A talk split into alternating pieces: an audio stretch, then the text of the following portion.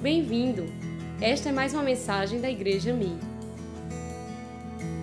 O significado da volta de Jesus. Porque tem pessoas que custam a acreditar que um evento dessa natureza, que um evento de uma envergadura jamais vista, possa de fato acontecer. Porque faz dois mil anos que Jesus disse que vai voltar e ainda não aconteceu. O que é então essa volta? Por que ele vai voltar? Voltar para onde? Ou voltar de onde? Voltar para quem?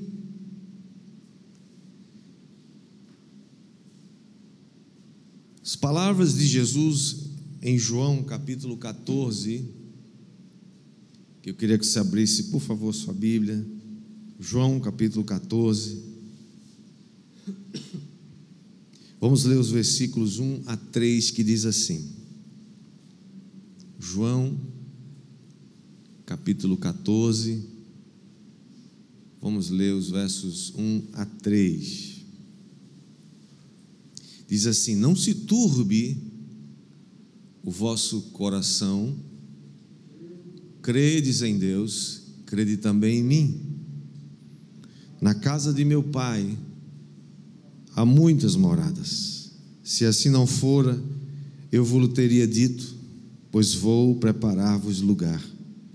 E quando eu for e vos preparar lugar, voltarei, diga comigo, voltarei, e vos receberei para mim mesmo, para que onde eu estou, estejais vós também.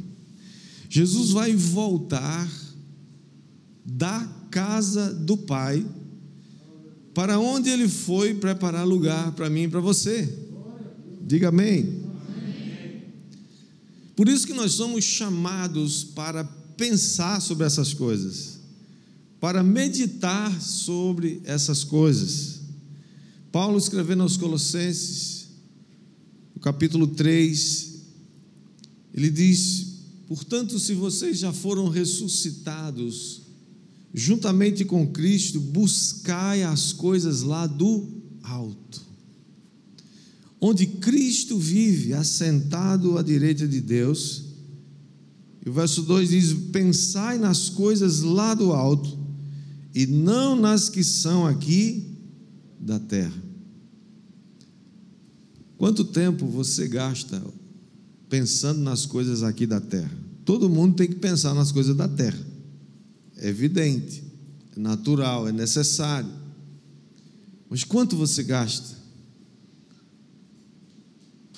ouvindo, meditando, pensando nas coisas do céu? Porque as coisas aqui da terra, elas são passageiras, elas vão passar. Mas as do céu, elas são eternas. Eu creio que Deus deseja, irmãos, que todos nós sejamos prósperos. Eu creio literalmente nisso, a Bíblia fala, desejo de Deus que você seja uma pessoa próspera, mas nós corremos um sério risco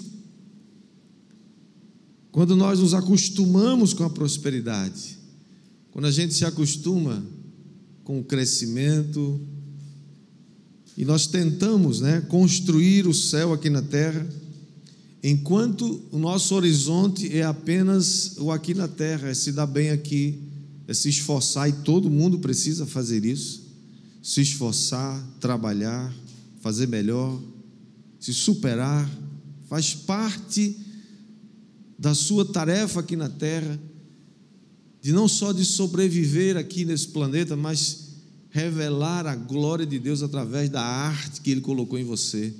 Seu trabalho é uma arte, o que você faz deve ser algo artístico para Deus, porque Deus é um Deus de beleza, Deus é um Deus de alegria, Deus é um Deus de prosperidade. Mas nós precisamos, portanto, pensar nas coisas do céu, como a Bíblia Sagrada o descreve.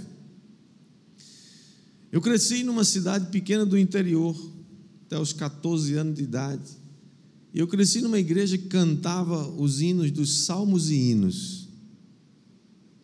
Quem aqui se lembra dos salmos e hinos? Hein? Rejane e Eric estão aí, então ele sabe. Edinaldo também é do tempo dele, né?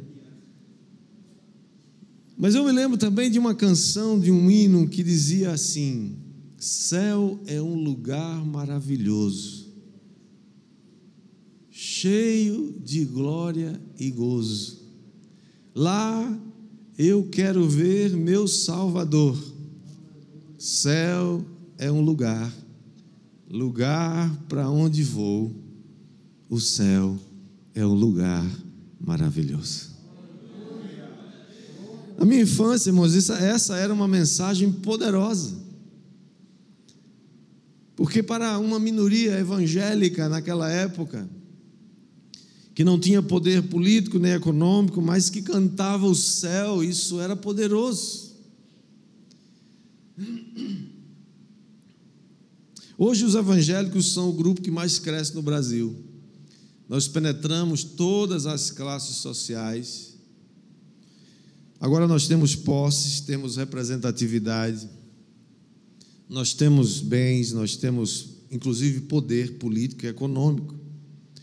Mas quando nós chegamos a esse ponto, nós corremos um risco, somos tentados a não cantar mais sobre o céu, até porque para muitos o céu já é aqui na terra. Você já viu alguém dizer assim: o céu é aqui mesmo, ou o inferno é aqui mesmo? Porque para eles o horizonte deles é só isso, é o que eles conseguem enxergar, é o que eles conseguem avistar com a, os olhos naturais e com o seu pensamento natural. Para muitos, não cantamos ou não precisamos mais cantar, ou nos esquecemos de cantar sobre o céu, sobre a parousia, que é a palavra grega designada para a volta de Jesus. Jesus nos advertiu, irmãos, sobre vários perigos, um deles sobre o perigo das riquezas. Ele nos advertiu sobre o perigo do amor ao dinheiro e o perigo da apostasia, que é a perda da fé. Você já deve ter ouvido de alguém, ou a história de alguém, que ia muito bem, o que começou muito bem, mas que ao longo do caminho começou a prosperar, começou a galgar degraus da vida social, econômica. Pessoas que começaram a se dar bem na vida, começaram a ganhar dinheiro, a ganhar prestígio e a ser reconhecido pelo seu trabalho, e de repente, é claro que essas coisas não acontecem de repente, mas em algum momento eles deixaram os caminhos do Senhor e passaram a viver apenas para si mesmos. Pessoas que deixaram de seguir o Senhor para curtir a vida. A pergunta, entretanto, fechando essa introdução, é: se Jesus voltasse hoje à noite, se a trombeta que nós acabamos de cantar soasse hoje à noite, enquanto você dorme, você estaria preparado? Ou melhor, se hoje à noite o seu coração parar de bater e você tiver que se encontrar com Deus, você está preparado? A palavra de Deus diz: prepara-te, ó Israel, para te encontrares com o teu Deus. Porque a primeira vinda, irmãos, de Cristo, ela encontra-se amplamente registrada em todo o Antigo Testamento. E ela aconteceu exatamente como estava prevista. No entanto, há cinco vezes mais textos prevendo e documentando a segunda vinda de Jesus do que a primeira. Se a primeira aconteceu exatamente como havia sido prevista, qual a probabilidade que você acha que a segunda vai acontecer? cem por cento de probabilidade. Portanto, quando nós falamos sobre a vinda de Jesus, algumas perguntas, e as pessoas fazem essas perguntas, sobre como é que vai ser isso. A primeira delas é: quando? Quando será a volta de Jesus? A Bíblia diz claramente que nós não sabemos o dia nem a hora. Jesus falou isso porque um dia ele estava assentado com seus discípulos no Monte das Oliveiras, no Mateus vinte e quatro. Os seus discípulos se aproximaram e perguntaram: mestre, quando vai acontecer essas coisas? Quando sucederão essas coisas? E que sinais haverá ou haverá, é, acontecerá da tua vinda? Verso trinta e seis ainda do capítulo vinte e quatro de Mateus, Jesus diz a, ele, a eles, aos discípulos: mas a respeito daquele dia e hora ninguém sabe, nem os anjos dos céus, nem o Filho, senão o Pai. Não acredite em ninguém que marcar a volta de Jesus. As pessoas que já marcaram, não teve jeito, né? Por quê? Porque ninguém sabe. Jesus disse: ninguém sabe, só o Pai. Quais serão os sinais, então? Jesus, não, Jesus disse que a gente não sabe o dia e nem a hora, mas ele disse que a gente pode identificar os sinais. Sinais chamam a atenção para uma proximidade. E há alguns sinais que Jesus menciona, inclusive nesse capítulo vinte e quatro de Mateus. O primeiro sinal é que haverão muitos falsos cristos e falsos profetas. Não sei quantos se lembram aqui do Reverendo Moon. O Reverendo Moon era um sul-coreano, fundador de uma, uma igreja, de uma seita chamada Igreja da Unificação. E ele dizia que um dia Jesus apareceu para ele, chorou no ombro dele e disse: eu falhei na minha missão. é, é, é piada, né? Eu falhei na minha missão. E pediu a ele, Jesus dizendo para o Reverendo Moon: por favor, me ajude a terminar essa obra. O Reverendo Moon morreu em dois mil e doze, aparentemente sem terminar a obra. Jesus disse no versículo cinco, Mateus vinte e quatro: porque virão muitos em meu nome, dizendo: eu sou Cristo, e enganarão a muitos. Tinha muita gente seguindo o Reverendo Moon, que era um bilionário e atraía, né, muita gente por isso. O verso vinte e quatro, capítulo vinte e quatro, também diz: porque surgirão falsos cristos e falsos profetas, operando grandes sinais e prodígios para enganar, se possível, os próprios eleitos. Um outro sinal que precede a vinda de Cristo são as guerras e os rumores de guerras. Você pode dizer: ah, mas sempre houve guerras. É verdade, sempre houve guerras no mundo, mas nunca houve tantas guerras e de tamanhas proporções como as que aconteceram do século vinte para cá. Guerras de conflitos de grandes proporções, como as que aconteceram no início do século passado, duas grandes guerras mundiais que mataram mais de cem milhões de pessoas. É um dado estarrecedor. Juntando todas as guerras que já houveram na terra, no mundo, não dá isso. Ou seja, há um aumento, sim, significativo de guerras e rumores de guerras. Mateus vinte e quatro, seis diz: certamente ouvireis falar de guerras e rumores de guerras. Vede, não vos assusteis, porque é necessário assim acontecer, mas ainda não é o fim. Um outro sinal que precede sua vinda são pessoas viajando pelo mundo todo. Pasme, é verdade. E o conhecimento, a tecnologia que está se multiplicando numa velocidade incrível. Todos os meios de transporte moderno que você conhece, carros, aviões, etcétera, foram todos eles inventados nos últimos cem ou cento e vinte anos. E eles permitem, então, que os homens, as pessoas, se movam rapidamente de um lugar para outro. Você pode sair daqui é, de manhã, né, à noite, e, e dormir no outro lado do mundo, num avião que vai muito rápido. Esse texto está lá em Daniel, capítulo doze, verso quatro, que diz, é, quando você, quanto a você, Daniel, encerre as palavras e, é, e cele o livro até o tempo do fim. Muitos correrão e de um lado para o outro, e o saber se multiplicará, e vai se multiplicar ainda muito mais pelos próximos dias e anos, se Deus assim permitir. E aí um outro, um outro sinal, um outro sinal que quero dar hoje é, um outro sinal que precede a vinda de Jesus são os dias semelhantes aos dias de Ló e aos dias de Noé. O Senhor Jesus falou isso em Lucas dezessete, verso vinte e seis, ele diz, assim como foi nos dias de Noé, será também nos dias do Filho do Homem. Comiam, bebiam, casavam, davam-se em casamento, até o dia em que Noé entrou na arca, veio o dilúvio e destruiu a todos. O mesmo aconteceu nos dias de Ló, comiam, bebiam, compravam, vendiam, plantavam e edificavam, mas no dia em que Ló saiu de Sodoma, choveu do céu fogo e enxofre e destruiu todos. Irmãos, não há nada errado em comer, beber, se divertir, casar, comprar, vender, plantar, edificar, não há nada errado nisso. O problema é quando isso se torna a única preocupação do ser humano. O problema é quando isso se torna o seu Deus. O problema é quando o homem tira Deus do trono, do centro, e se torna o centro de tudo.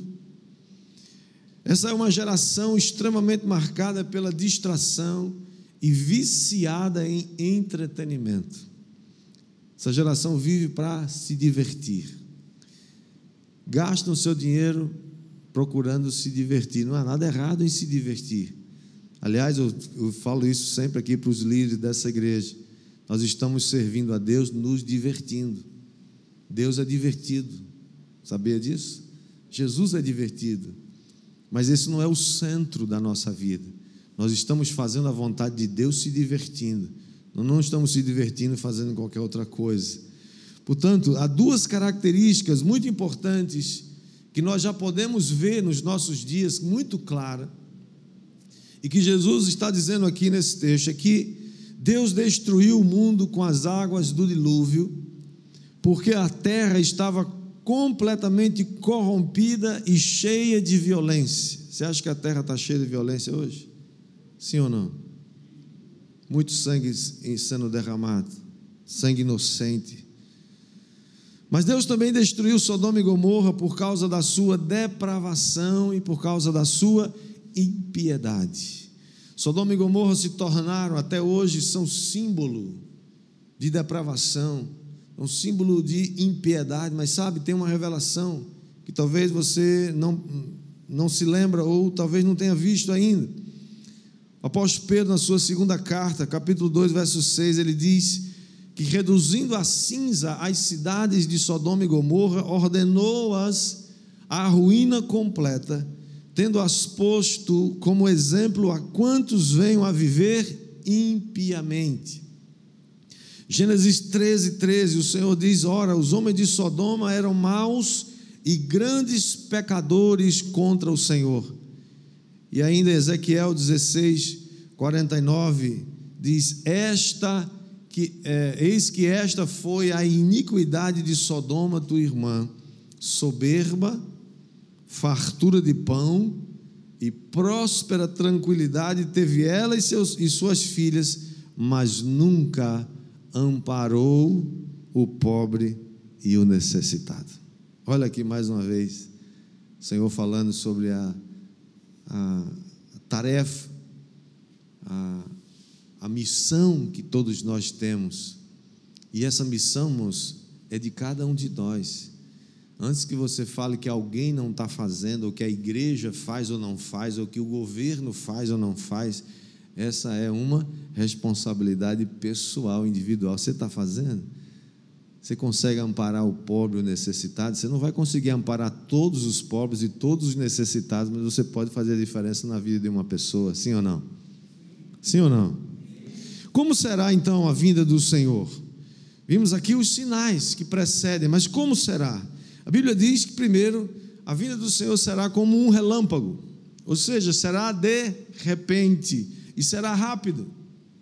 Mateus vinte e quatro, vinte e sete, Jesus continua falando para os seus discípulos, ele diz: porque assim como o relâmpago sai do oriente e se mostra até no ocidente, assim há de ser a vinda do Filho do Homem. A trombeta vai tocar e vai acontecer assim, num abrir e fechar de olhos. É isso que Paulo fala, num abrir e fechar de olhos, todos nós, os mortos em Cristo, serão transformados, e nós, os que estivermos vivos, seremos transformados num abrir e fechar de olhos, e todos juntos sairemos para se encontrar com o Senhor Jesus nos ares. Que coisa maravilhosa!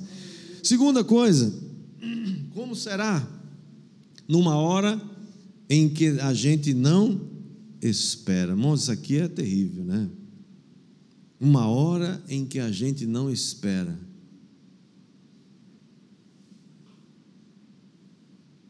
Muitos não vão estar esperando, mas eu profetizo que você vai estar esperando. Mateus vinte e quatro, quarenta e quatro, o Senhor diz: por isso estejam também vocês preparados, porque o Filho do Homem virá a hora em que vocês menos esperam. Veja só, a gente corre o risco de se acostumar com os sinais. Os sinais estão aí, dei só quatro aqui, mas tem mais. Os sinais estão aí: guerras, rumores de guerras, falsos profetas, é... mas você começa a se acostumar com isso. Ah, é sinal, mas já faz anos que é assim. E aí a gente começa a ficar despreocupado, ou não presta atenção e não espera. A palavra está dizendo, Jesus está dizendo, que essa hora não pegue você de surpresa. Nós precisamos estar esperando todo dia, toda hora, todo minuto. Você vai dormir, Senhor, será hoje? Você acorda, Senhor, será hoje? Você continua fazendo sua vida, como se Jesus nunca viesse, nunca voltasse, mas você também continua vivendo como se Ele voltasse daqui a pouco. Isso significa estar preparado. Diga amém. Como será? Terceira coisa, será de alegria para uns e de tristeza para outros. Uns se alegrarão porque é o tempo da redenção, outros ficarão muito tristes porque será um tempo de julgamento. Jesus voltará e se assentará no trono. Jesus não vem mais para uma manjedoura, Ele vem para um trono. Ele matará o anticristo com o sopro da sua boca e nos é, e colocará todos os reinos da terra debaixo dos seus pés. Ele vem para reinar, irmãos. Diga amém. Amém. Vale a pena fazer parte desse reino, vale a pena ser rei, ser, é, ser governado por esse rei, porque ele não só é o nosso rei, mas ele é, nos chamou para sermos reis com ele. Nós somos reis e sacerdotes juntamente com ele. Mateus vinte e cinco, trinta e um. O Senhor diz: quando vier o Filho do Homem na sua majestade e todos os anjos com ele, então se assentará no trono da sua glória, e todas as nações serão reunidas em sua presença, e ele separará uns dos outros como o pastor separa dos cabritos as ovelhas. O Senhor virá para se assentar no trono. A Bíblia diz que quando ele voltar, visivelmente, pessoalmente, ele não vai enviar um anjo na frente, ele, vai, ele virá pessoalmente, visivelmente. Os seus pés tocarão os monte, o Monte das Oliveiras, lá em Jerusalém, e todo mundo vai ficar sabendo na terra, porque as redes sociais vão dar a notícia em, em momento... como é que chama? Em tempo real, o acontecimento mais extraordinário que esse planeta já viu. Mas a última pergunta que a gente faz, eu queria responder hoje, e para mim é a mais importante de todas, é: como estar preparado para a volta de Jesus? Porque você pode saber sobre isso, pensar sobre isso, meditar sobre isso, Você sabe, você pode saber sobre é, discernir os sinais da sua vinda. Você pode saber muito sobre isso, o que Jesus falou sobre isso. Mas a pergunta é: como estar preparado para se encontrar com Jesus? Primeira coisa, comprometa-se com uma vida de santidade.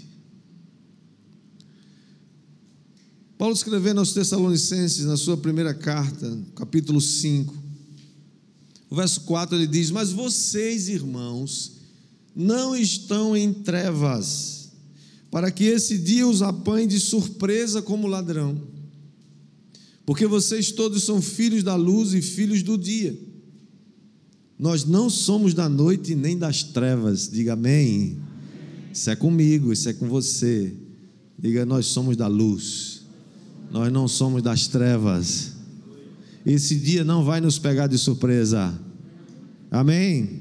Verso oito diz: nós, porém, que somos do dia, sejamos sóbrios, revestindo-nos da couraça da fé e do amor, e tomando como capacete a esperança da salvação, porque Deus não nos destinou para a ira,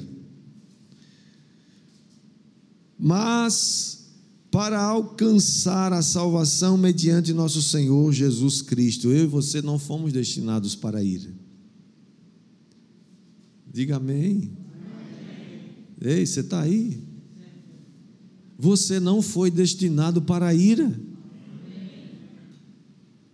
Você não vai sofrer a ira de Deus.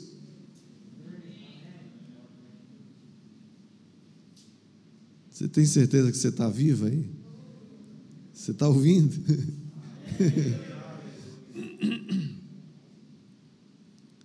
Quem serão destinados à ira, irmãos? Aqueles que não obtiveram salvação em Cristo. Aqueles que nunca entregaram suas vidas a Jesus e reconheceram que são pecadores. Para esses está reservado o dia da ira do Cordeiro. Romanos treze, versículo onze diz, Paulo ainda escreve dizendo: e digo isto a vocês que conhecem o tempo, já é hora de despertarem do sono, porque a nossa salvação está agora mais perto do que quando no princípio cremos. Vai alta a noite e o dia vem chegando. Deixemos, pois, as obras das trevas e revistamo-nos das armas da luz. Vivamos dignamente como em pleno dia, não em orgias e bebedeiras, não em imoralidades e libertinagem, não em discórdias e ciúmes, mas revistam-se do Senhor Jesus Cristo e não façam nada que venha a satisfazer os desejos da carne.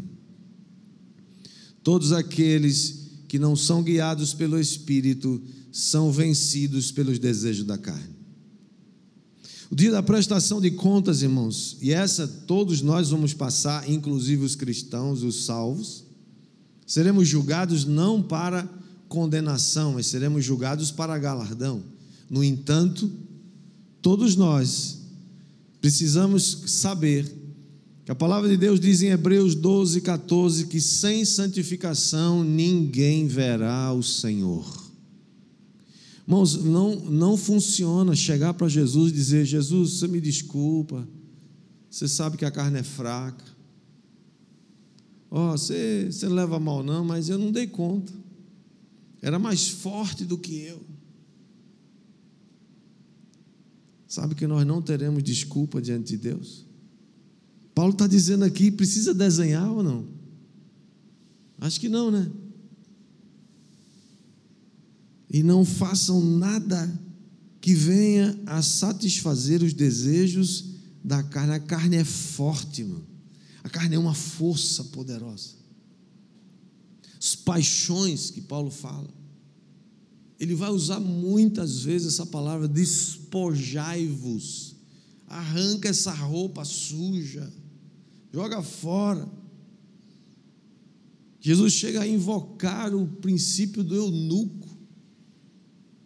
Olha, se vocês não conseguem dar conta disso, se tornem eunucos. Ele estava falando de casamento, estava falando de divórcio e outras coisas em Mateus dezenove.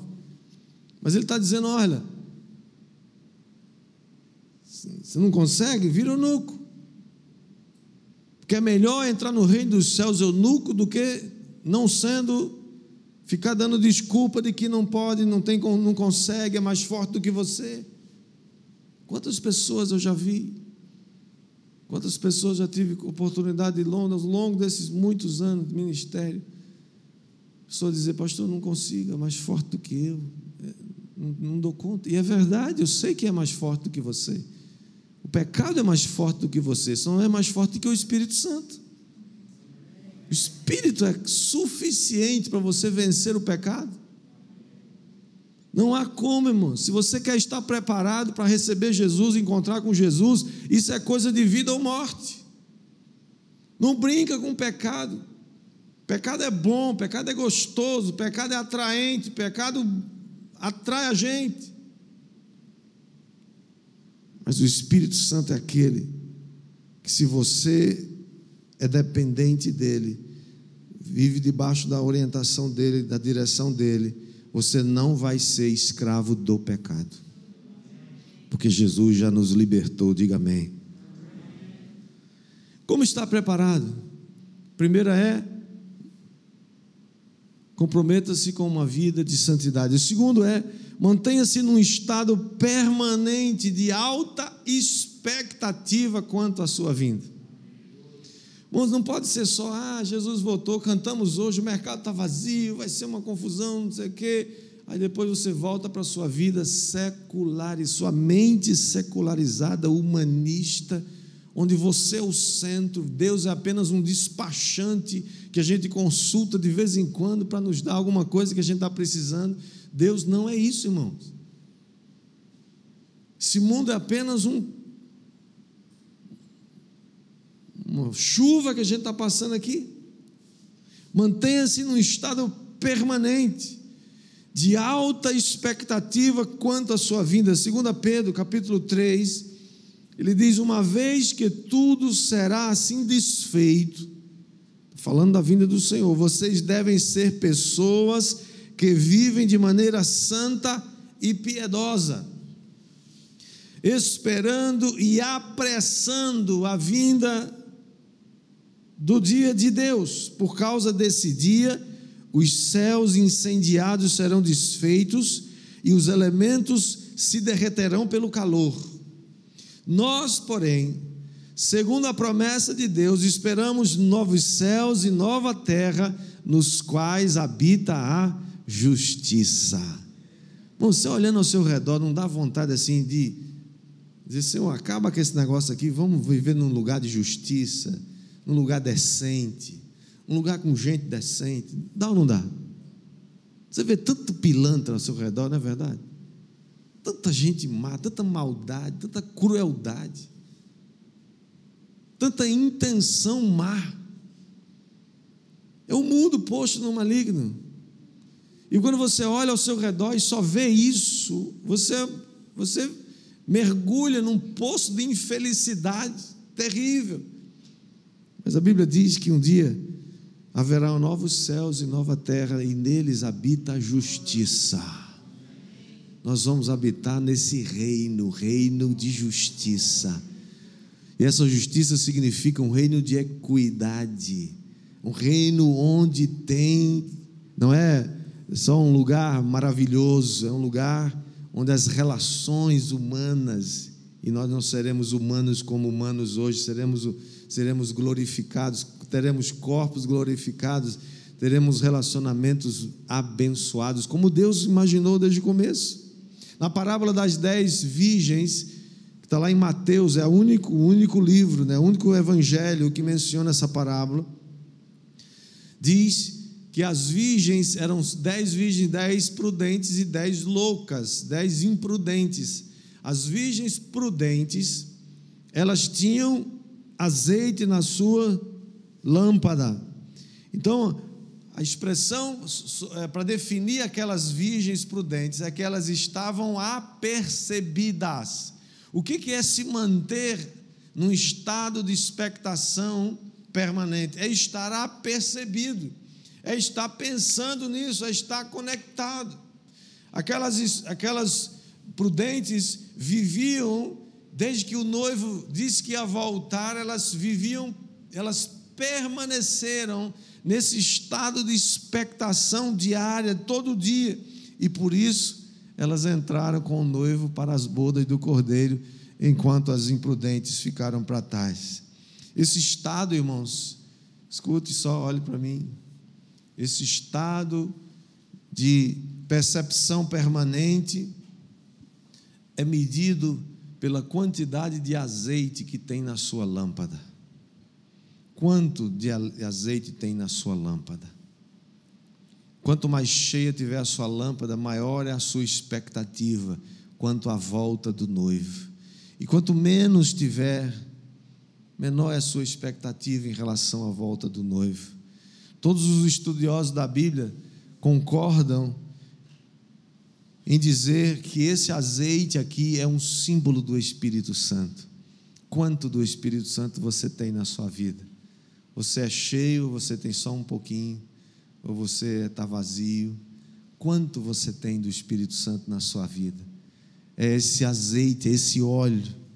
E por último, como está preparado? Vivendo uma paixão desafiadora pelo cumprimento da grande comissão. Amados, a única razão pela qual nós estamos aqui ainda nessa terra, porque nós já fomos salvos, sim ou não? Você já foi salvo? Se não foi, vai ser salvo hoje, agora. Jesus quer que todos sejam salvos. Mas a única razão da gente estar aqui não é porque a gente tem que fazer muita coisa. O que a gente tem que fazer mesmo é o quê? É levar outros a se tornarem semelhantes a Jesus. Estamos nos preparando para tomar posse de um reino. Lembre-se disso, você não está se preparando para, para sobreviver aqui na terra, pagar contas e depois se aposentar numa boa. Isso faz parte também da vida, mas a sua e a minha principal razão de estar aqui é porque nós estamos nos preparando agora para tomar posse de um reino. Mateus vinte e cinco, Jesus continua falando para os discípulos, verso trinta e quatro, ele diz: então dirá o rei aos que estiverem à sua direita: vinde, benditos de meu Pai, entrai na posse do reino, entrai na posse do reino. Olha aqui mais uma vez Jesus falando do reino, do reino que vos está preparado desde a fundação do mundo.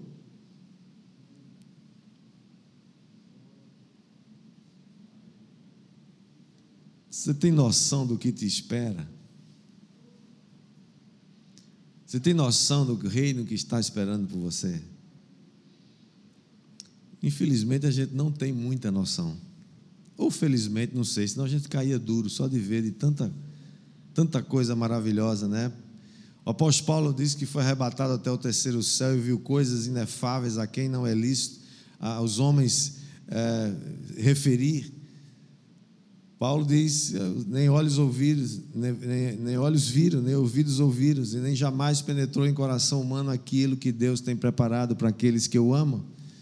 Mas Jesus está definindo tudo isso aqui numa palavra, um reino. Jesus vai dizer naquele dia: vinde, benditos de meu Pai, possuí por herança um reino que vos está preparado desde a fundação do mundo. Mas só tomarão posse desse reino aqueles que estão se tornando semelhantes a Jesus, que se arrependeram dos seus pecados, que ouviram e obedeceram Jesus quando disse: se alguém quer vir após mim, todos os dias, negue-se a si mesmo, tome a sua cruz e siga-me. Você está seguindo Jesus ou está seguindo o seu curso, sua vida, pedindo a Jesus para abençoar a tua vida? Você está seguindo Jesus, renunciando sua própria vida, tomando sua cruz? Ou você carrega a cruz que você escolheu e você diz: Jesus, vem, vem me ajudar a carregar a minha cruz? Quem, quem disse que essa cruz que você está carregando, Jesus quer que você carregue? É isso que significa ser semelhante a Jesus, ser discípulo dele.